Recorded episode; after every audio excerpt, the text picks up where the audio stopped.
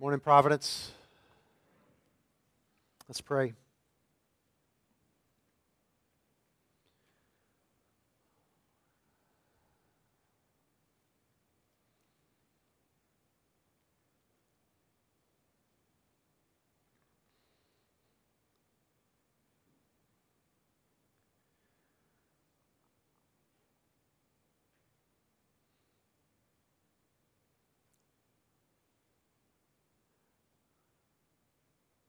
Father, we worship you this morning because you're worthy of worship. You are a God who has created us, you are the God who has redeemed us.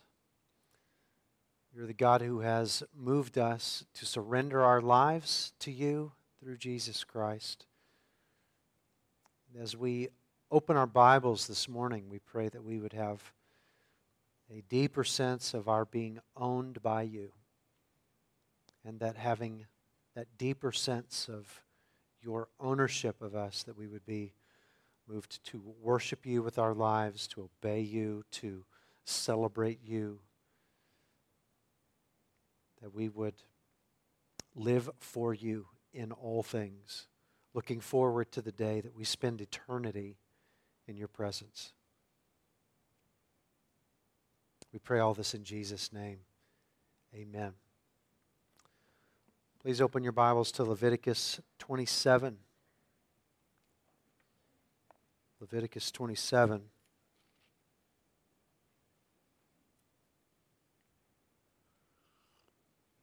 One of my kids asked me this morning if we were going to still be in Leviticus 26 this morning. I said, no, 27. This is the last sermon in Leviticus. And she said, oh no, I'm so sad. So if you're similarly lamenting the end of this series, take heart. The Bible is big. We'll move on to another book and everything will be okay. But before we move on to another book, let's see what we can squeeze out of this final chapter of Leviticus. Stand with me, if you would, please. And we'll read the whole chapter, Leviticus 27, beginning in verse 1.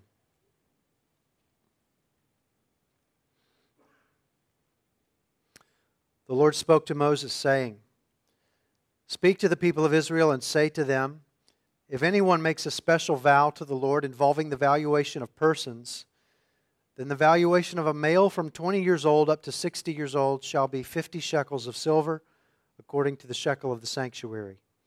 If the person is a female, the valuation shall be 30 shekels. If the person is from 5 years old up to 20 years old, the valuation shall be for a male 20 shekels, and for a female 10 shekels. If the person is from a month old up to five years old, the valuation shall be for a male five shekels of silver, and for a female, the valuation shall be three shekels of silver. And if the person is 60 years old or over, then the valuation for a male shall be 15 shekels, and for a female, 10 shekels. And if someone is too poor to pay the valuation, then he shall be made to stand before the priest, and the priest shall value him. The priest shall value him according to what the, vow- the vower can afford. If the vow is an animal that may be offered as an offering to the Lord, all of it that he gives to the Lord is holy. He shall not exchange it or make a substitute for it, good for bad or bad for good. And if he does, in fact, substitute one animal for, an, for another, then both it and the substitute shall be holy. And if it is any unclean animal that may not be offered as an offering to the Lord, then he shall stand the animal before the priest, and the priest shall value it either as good or bad. As the priest values it, so it shall be. But if he wishes to redeem it, he shall add a fifth to its valuation. When a man dedicates his house as a holy gift to the Lord, the priest shall value it as either good or bad, as the priest values it, so it shall stand. And if the donor wishes to redeem his house, he shall add a fifth to the valuation price, and it shall be his. If a man dedicates to the Lord part of the land that is his possession, then the valuation shall be in proportion to its seed. A homer of barley seed shall be valued at 50 shekels of silver. If he dedicates his field from the year of Jubilee, the valuation shall stand. But if he dedicates his field after the Jubilee, then the priest shall calculate the price according to the years that remain until the year of Jubilee, and a deduction shall be made from the valuation.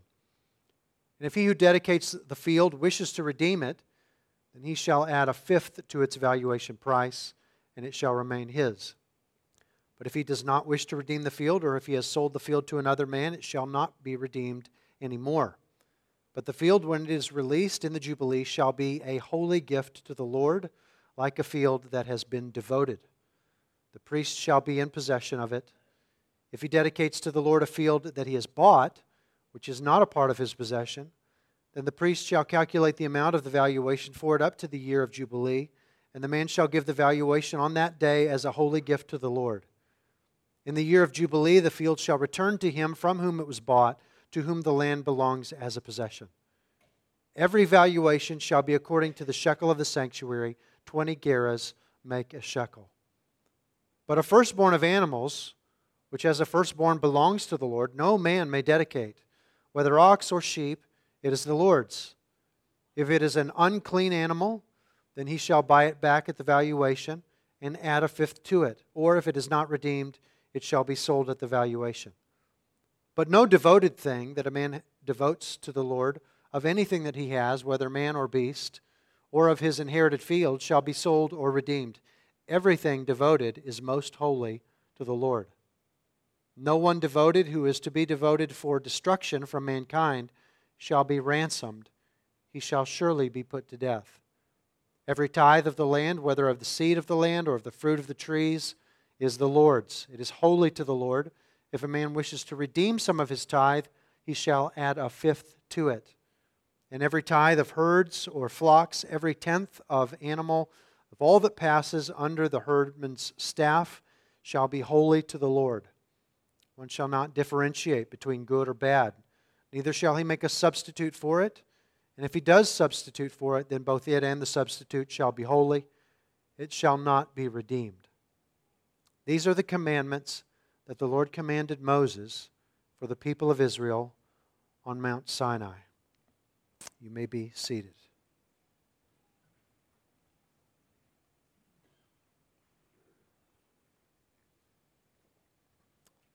Leviticus assumes the central truth of human existence, which is that man was created to enjoy fellowship with God and it answers the central question of human history, which is how can I, a sinner, enter God's presence to enjoy fellowship with Him?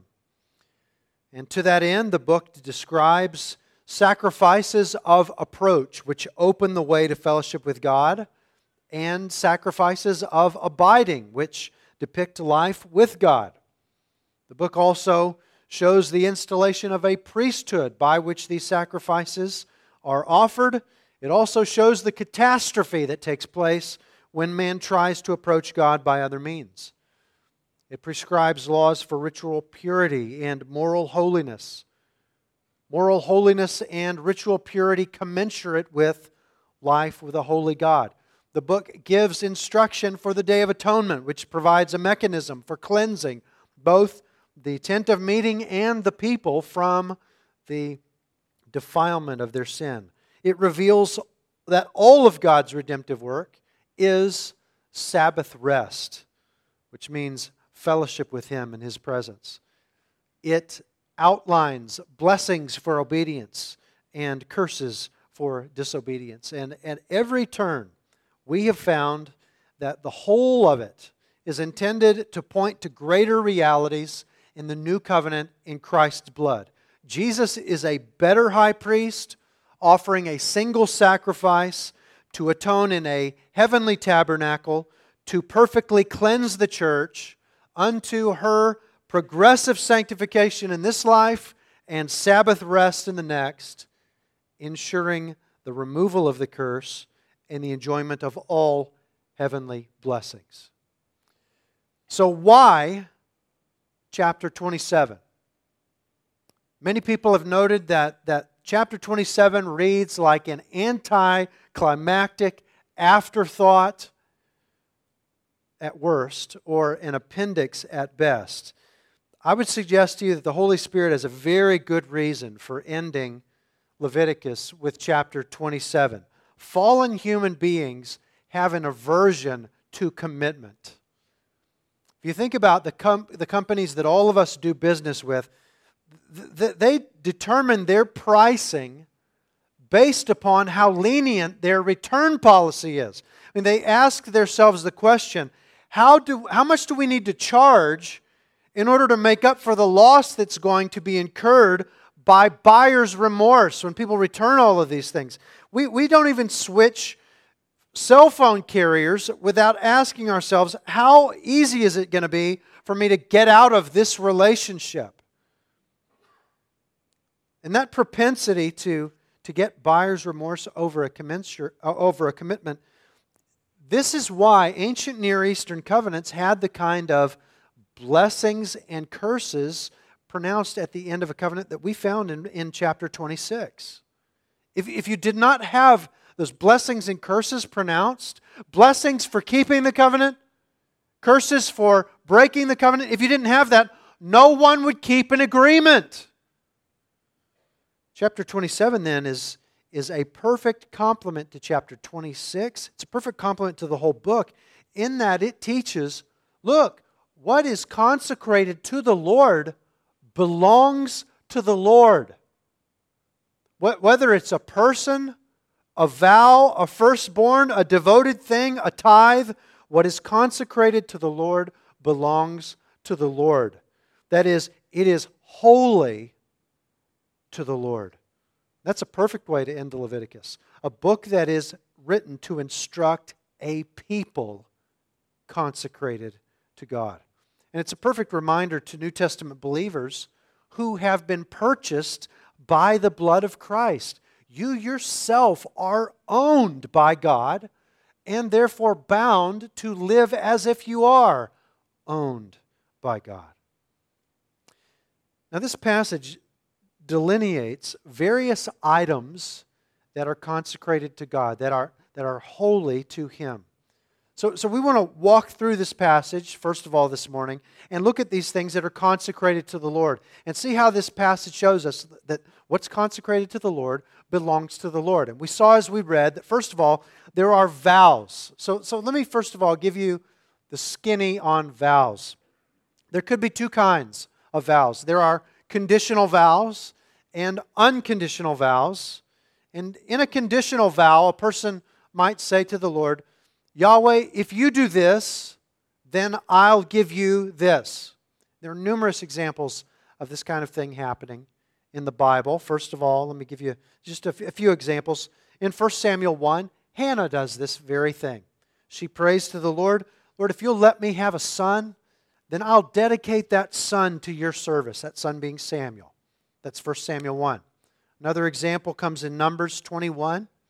In Numbers 21, in verse 2, the entire nation vows a conditional vow to the Lord, saying, If you'll give the Canaanites into our hands, we'll devote their cities to destruction. So if you do this, Lord, then we'll do this.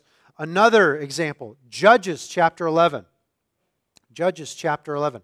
Jephthah, the moron, vows this vow. He says, Lord, if you'll give the Ammonites into my hand, I'll kill the first thing that comes out the door of my house to greet me. And what was the first thing that came out of his house to greet him?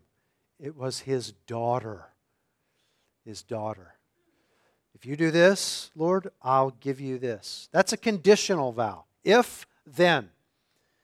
A conditional vow, an unconditional vow is, is something that we're, we're just like as an expression of thanksgiving or praise, a person just vows to give something to, to, to the Lord. So that there's no if, there's just, I'm going to give you this. We read about this kind of thing, particularly in the Psalms, like Psalm 54, Psalm 116, which was read for us this morning.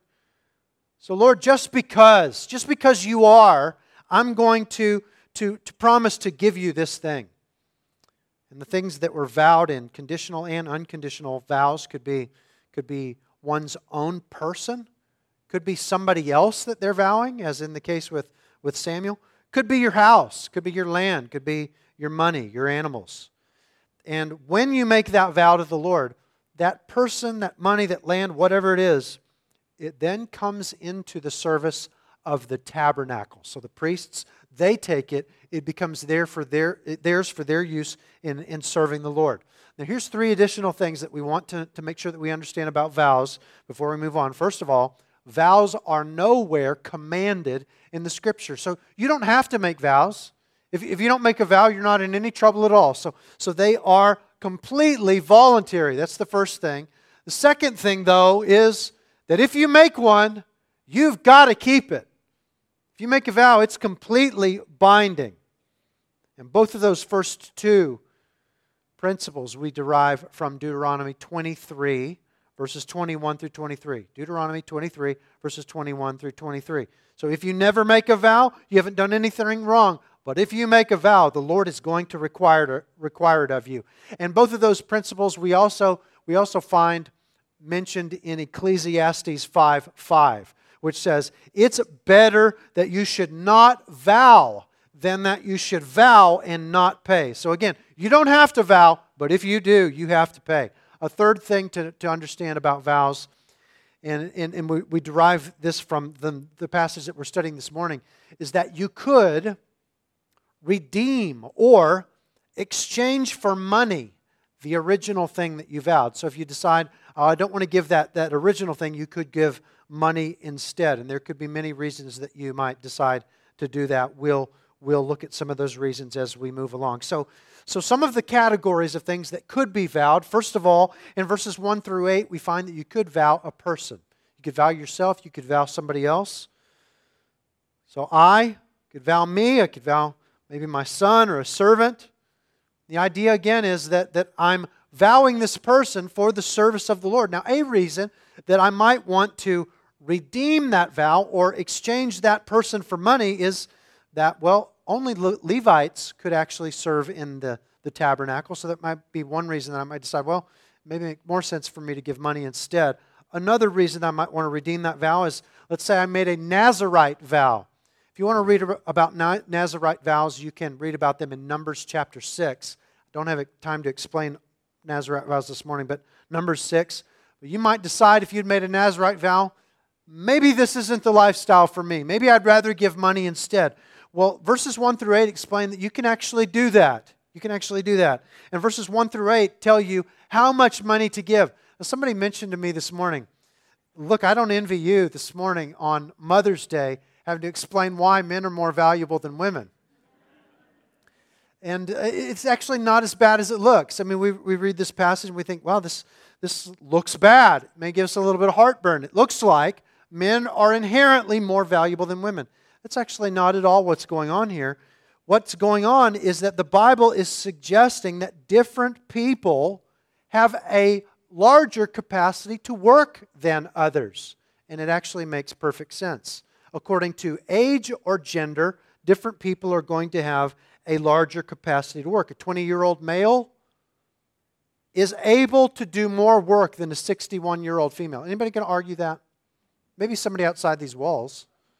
But people with common sense who, ex- who understand that there's, there's a difference between a 20 year old and a 61 year old and a male and a female, th- this is common sense. A 21 year old male can do more work than a 61 year old female. 61 year old female can do more work than a five year old male or a one month old male. That's the, that's the reason for these different valuations. What we really want to, to pay attention to here is that what's being communicated is that you're not buying your way out of the vow, you're just exchanging it for money. And when you exchange it for money, it's costly. It's costly to do this because listen to this we don't use shekels, right? But a shekel in the day here was a month's wages. One month's wages, one shekel. It's a month's wages. So, to redeem a 20 to 60 year old male cost more than four years' wages. It's a lot of money. To redeem a female of the same age range, that's two and a half years' wages The point is, you're not walking away from this vow. It, it, is, it is very costly. It's costly if you're going to devote that person to the Lord. It's costly if you're going to exchange that vow for money. Either way, what's being communicated is when you make a vow to the Lord, it belongs to the Lord. Now, what if, what if you had vowed a, an animal to the Lord? That's verses 9 through 13. Two things to know about this situation. If you vow an animal to the Lord, there's no exchanging that animal for another animal. If you try that, both animals belong to the Lord the original one and the other one. They're both holy to the Lord. Now, if the animal that, that you vowed to the Lord is unclean, then that animal could be redeemed, but you're going to have to redeem that, that animal or exchange that animal for a 20% up fee. Okay? In other words, it's costly to exchange a vow for money. You're not walking away, the vow is being kept, it's costly. What belongs to the Lord belongs to the Lord. Verses 14 through 25 deal with houses and land. You might devote your house to the Lord, to the Lord's service, or your land. Very similar here. You could exchange that vow for money, but you've got to pay that 20% premium. And with the land, if a person doesn't redeem that land before the year of Jubilee, it becomes devoted to the Lord. That is, it's perpetually under the control of the, of the priest. And so, with all of these vows, verses 1 through 25, it, it, it's, it's underscored that even with the possibility of redeeming that thing vowed for money, it's underscored the seriousness of the vow. Redeeming the thing vowed does not mean that that person is buying their way out from under it and just walking away. The point is, it is costly to make a vow to the Lord. It's very costly. What's consecrated to the Lord belongs to the Lord. Moving on in the passage, we look at verses 26 and 27, and we find the situation of firstborns. The firstborn of animals can't be dedicated to the Lord. Why? Because they already belong to Him. And we find that in Exodus 13 too, where, where, where we're told, Consecrate to me, this is the Lord saying, Consecrate to me all the firstborn. Whatever is the first to open the wound among the people of Israel, both man and beast, is mine. So the Lord is saying, Look, don't dedicate to me the firstborn of an animal. It's already mine, it's not yours to give. verse 27 says that if, if, that if that animal, that firstborn animal, is unclean and therefore unfit to be sacrificed to Yahweh, then you have to, you have to redeem it for a 20% premium. What's consecrated to the Lord belongs to the Lord. Verses 29, I'm sorry, 28 and 29 pertains to devoted things. And we may, we may not have a background on devoted things, but if, if you've read further in the, in the Old Testament, you, you may know that devoted things pertain to the ban incurred on the land when, when God brings the people into the promised land. We read about this in Joshua and Judges. Devoted things are those things but that belong to the Canaanites as the people are coming into the land, and they're supposed to be given to the Lord. So when, when the Israelites come into, into the Canaan land, all the livestock, all the land, all the money, and the people, the Canaanites, they are supposed to be devoted to the Lord, which means everything is given to the Lord. And in the case of the people, that means devoted to destruction. They're all going to be killed. In Exodus 22, Deuteronomy 13, that same term is used for the death penalty even among Israelites. So, an Israelite who does something that's punishable by death, they are said to be devoted to the Lord or devoted to destruction. So, devoted things they can't be redeemed at all. That is, you can't exchange them for money. They belong to the Lord. What's consecrated to the Lord belongs to the Lord. Tithes come up the very end here, verses 30 through 33. A tithe literally means a tenth part. So every tenth part of a seed or fruit of the land or of the cattle or, or flock, all of it Every tenth part belongs to the Lord. Now they can be redeemed. That is, a person, a person can give money instead, but once again, to do that, they have to pay that 20% premium, once again indicating it is costly to give something to the Lord. And the big point overarching the whole passage is that one cannot just walk away from a commitment to Yahweh. that things can be exchanged or, or redeemed for money does not lessen the seriousness of that commitment, but rather it emphasizes it in that to exchange or to redeem is so costly. What belongs to the Lord belongs to the Lord. Now, what, what, what's the significance for us as New Testament believers? Significance for us is that the believer gives everything to the Lord. The believer gives everything to the Lord. Consider this the believer is owned several times over, according to the scriptures. In fact, I'm going to give you three different ways in which we are owned by the Lord. First of all, all people are owned by virtue of the fact that God created them. Psalm 24, verses 1 and 2 reads this way The earth is the Lord and the fullness thereof, the world and those who dwell therein, for he has founded it upon the seas and established it upon the rivers.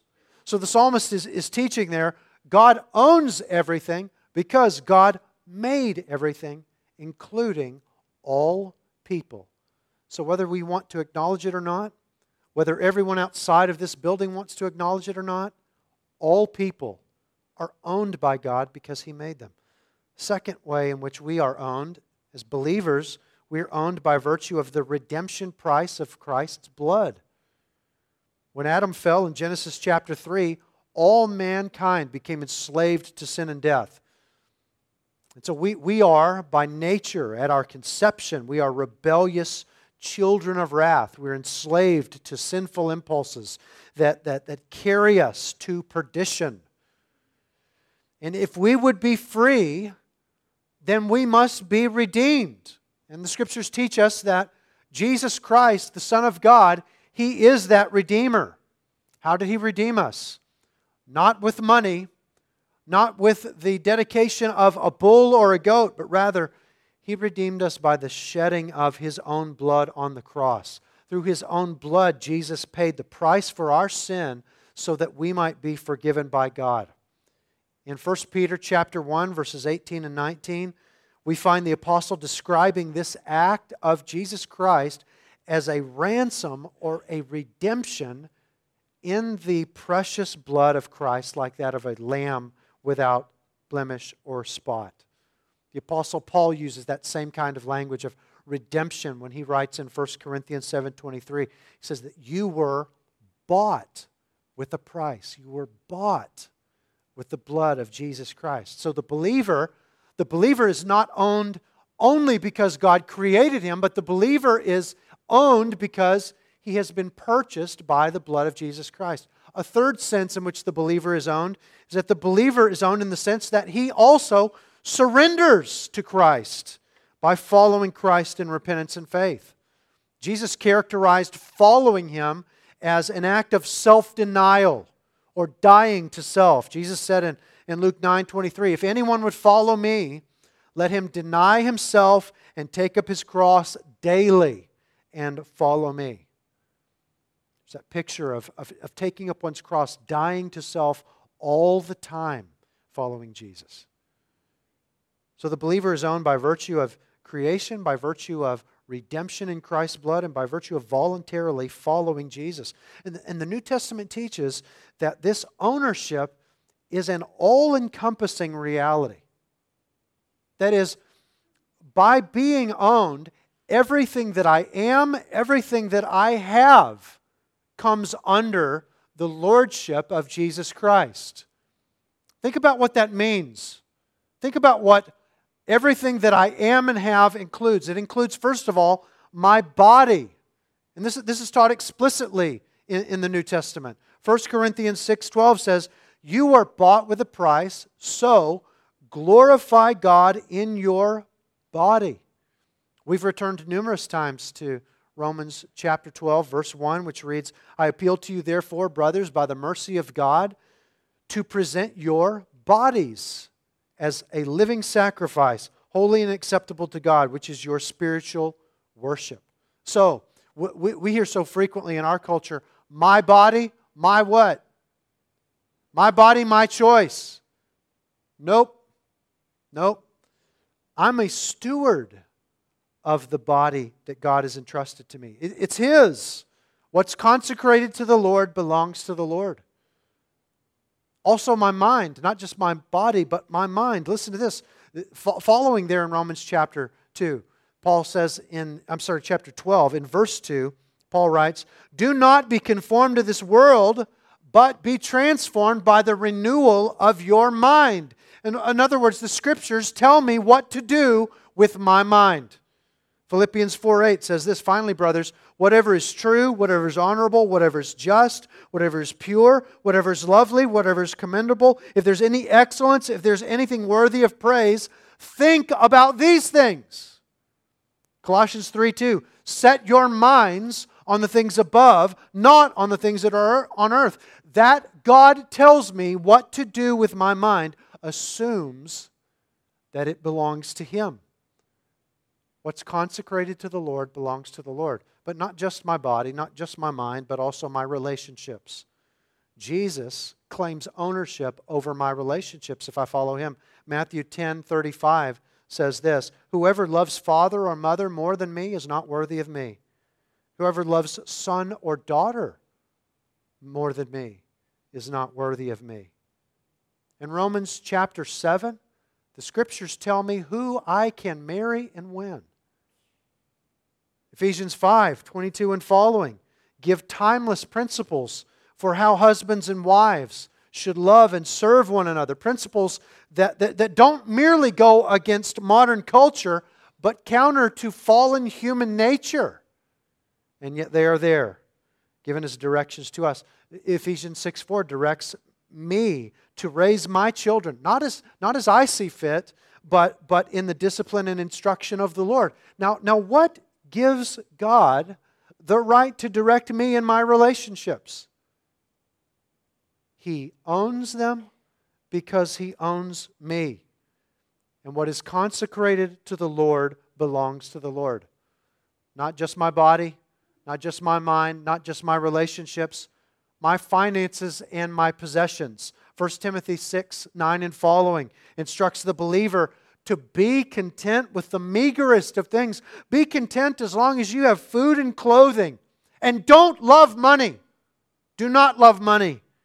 Likewise, John, 1 John 2 15 and following commands the believer don't love the things of the world, don't love the world, contrary to the spirit of the age. Jesus says in Matthew 6 19 through 21, don't lay up for yourselves treasures on earth where moth and rust destroy and where thieves break in and steal, but lay up for yourselves treasures in heaven, where neither moth nor rust destroy, where thieves do not break in and steal. For where your treasure is, there your heart will be also. In other words, the Lord tells me what my disposition should be about possessions, about money. He says, Don't be preoccupied with material things, but in Matthew 6 33 says, Seek first, seek above all things, his righteousness and his kingdom, and then all these things will be added to you. Make my priorities your priorities, and, and I'll deal with your needs. The scriptures teach that one should prioritize cheerful, proportional, regular giving to the ministry of the church. That's in 1 Corinthians 16 and 2 Corinthians 8 and 9. How can God tell me what I should do with my material things? Because ultimately they are His things, because He owns me. And what's consecrated to the Lord belongs to the Lord. In addition to my body, my mind, my relationships, my finances, and my possessions, there is also my conduct and my very life.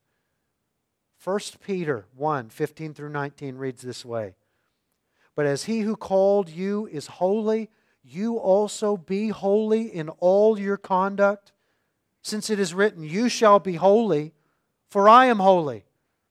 And if you call on him as Father, who judges impartially according to each one's deeds, conduct yourselves with fear throughout the time of your exile knowing that you were ransomed from the futile ways inherited by your forefathers, not with perishable things such as silver or gold, but with the precious blood of Christ, like that of a lamb without blemish or spot.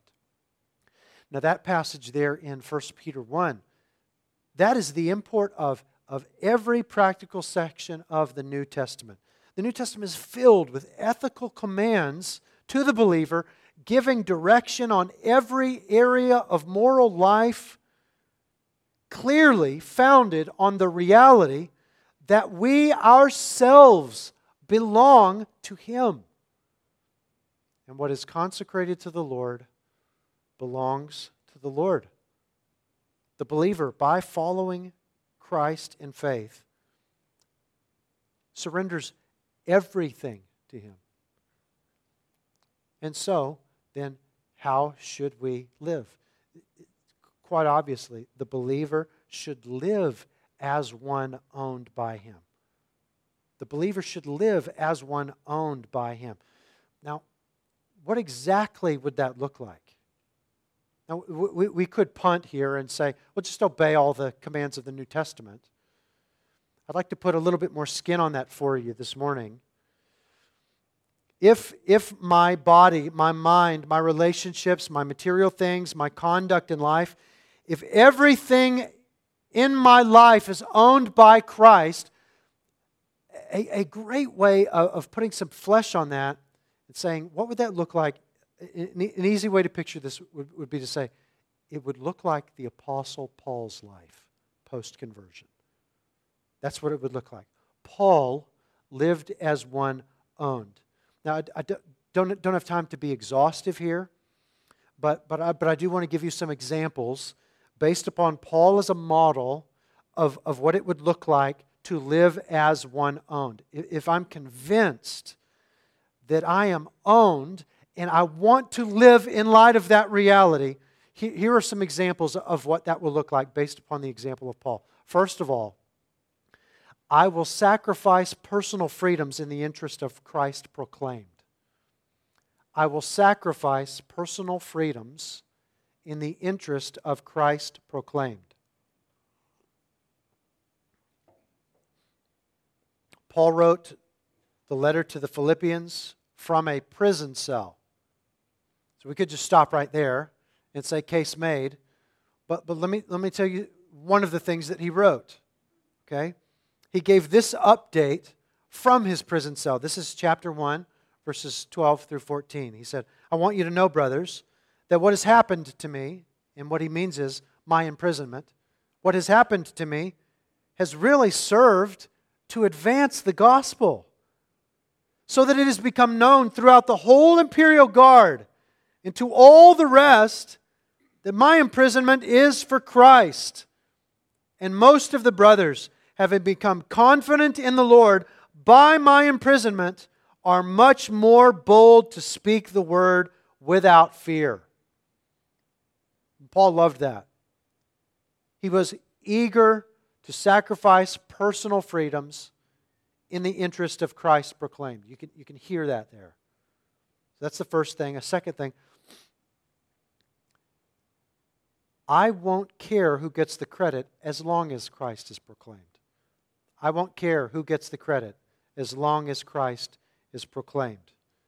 In that same passage in Philippians 1, Paul continues Some indeed preach Christ from envy and rivalry, but others from goodwill. The latter do it out of love, knowing that I'm put here for the defense of the gospel. The former proclaim Christ out of selfish uh, ambition, not sincerely, but thinking to, inf- to afflict me in my imprisonment. What then? Only that in every way, whether in pretense or in truth, Christ is proclaimed, and in that I rejoice. So, so Paul, Paul doesn't care who gets the credit as long as Christ is proclaimed. I would suggest to you that that is because Paul has a sense of being owned by Christ. A third thing my own life and death will be weighed purely in terms of Christ and his kingdom.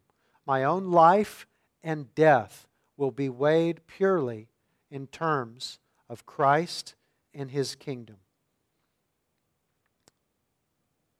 Philippians 1, verses 20 through 26, very famous passage. Paul writes, It's my eager expectation and hope that I will not be at all ashamed, but that with full courage, now as always, Christ will be honored in my body, whether by life or by death. Do you hear that? Christ is going to be honored in me one way or the other, whether I live or die. I'm confident about that.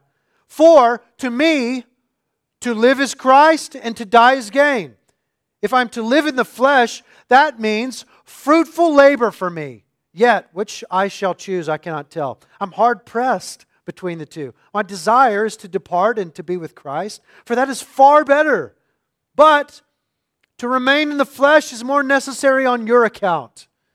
Convinced of this, I know that I will remain and continue with you all for your progress and joy in the faith, so that in me you may have ample cause to glory in Christ Jesus because of my coming to you again. Did you hear all of that? His life and his death, they are weighed strictly in terms of Christ and his kingdom. If I die, I'm losing out on this. He doesn't think that way. If I die, I get to see Jesus. If I live, I get to have all of these wonderful worldly experiences. No, his first thing is if I live, it means more fruit for the kingdom. His life and his death weighed completely in terms of Christ and his kingdom. Why? Because Paul is owned. He's owned in everything that he is and has. They are owned by Christ. Fourth, if I'm owned and I'm going to live like that, I'll enjoy, I'm sorry, I'll find joy in the sanctification of the church for the glory of the Father. I'll find joy in the sanctification of the church for the glory of the Father. Don't have time to read the passage, but it's a very familiar one in Philippians chapter 2, where Paul exhorts the Philippians to complete his joy. Make my joy complete by emulating the love and humility of Christ unto the glorification of the Father. Think about that. Paul doesn't say anything like, complete my joy by making much of me, by making my load lighter, by doing this for me. No, complete my joy by emulating Christ, by being like Him, by loving like Him, by being as humble as Him, unto the glorification of the Father. Why? Because He's owned. Everything He is and has, owned by Christ. Fifth, if I'm owned by Christ and I'm determined to live that way, I'll share what is mine for the consolation of others. I'll share what is mine for the consolation of others. Chapter 2, Paul, again, he's suffering in prison. All he has in terms of creature comforts are two buddies, Timothy and Epaphroditus. What does he do with those, with those two means of comfort? He sends them to the Philippians for their edification. He sends them to them. He's, he's, he's, he, writes, he, he writes, saying also in chapter 4 I've learned in whatever situation I am to be content. I know how to be brought low, and I know how to abound. In any and every circumstance, I've learned the secret of facing plenty and hunger, abundance and need. I can do all things through him who strengthens me. Paul, Paul was willing to share everything that was his for the consolation of others because he was owned. He and everything that belonged to him owned by Christ. Sixth, if I'm owned and I'm determined to live in light of that ownership, I'll gladly sacrifice all of these things in light of the surpassing value of knowing Christ. I'll gladly sacrifice all of these things in light of the surpassing value of knowing Christ. Philippians 3 7. But whatever gain I had, I counted as loss for the sake of Christ. Indeed, I count everything as loss because of the surpassing worth of knowing Christ Jesus my Lord. For his sake I have suffered the loss of all things and count them as rubbish, in order that I may gain Christ and be found in him, not having a righteousness of my own that comes from the law, but that which comes through faith in Christ, the righteousness from God that depends on faith, that I may know him and the power of his resurrection and may share in his sufferings, becoming like him in his death, that by any means possible I may attain the resurrection from the dead. Paul, willing to sacrifice anything in light of the surpassing value of having Christ. Why? Because he, he had this deep sense that he, everything he had, was owned by Christ. And he gloried in it. Now, this next question that I'm going to ask, this is perhaps the most crucial question of the morning. Is Paul an exceptional uber Christian? Does, does Paul represent himself as like the, the, the optional postgraduate degree in being owned by God? He does not. Philippians 3:17 he writes brothers join in imitating me and keep eyes on those who walk according to the example that you have in us. So that, that there are others like Paul. And Paul says, be, be like all of us.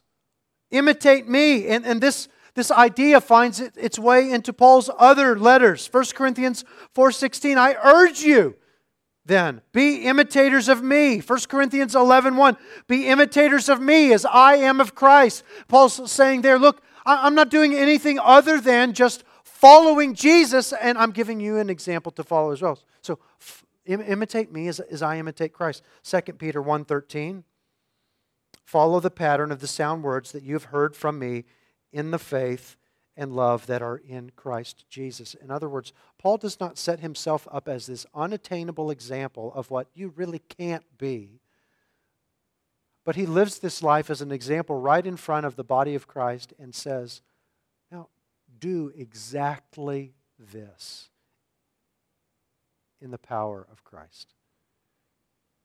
Christ and his kingdom at the center of one's life, identity, and purpose. This is what is intended when Christ redeems a people for himself. What is consecrated to the Lord belongs to the Lord.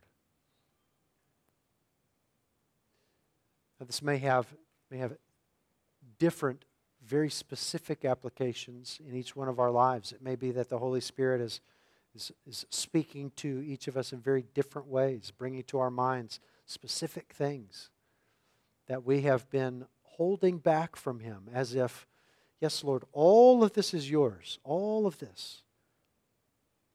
But this little thing is mine. And He would say to us, all of it is mine. All of it is mine to my glory and to your joy.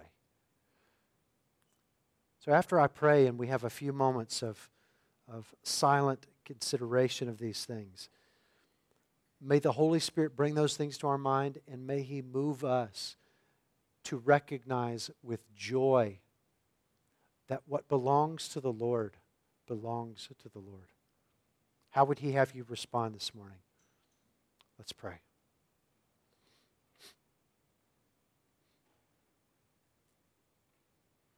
Father, we thank you for the book of Leviticus. We thank you for what you have taught us over these recent weeks and months. We pray that as we are leaving Leviticus, that it would not leave us. And we pray that you would move us to return to it devotionally in the coming months and years. And as we do so, that your Holy Spirit would remind us of all that we've learned.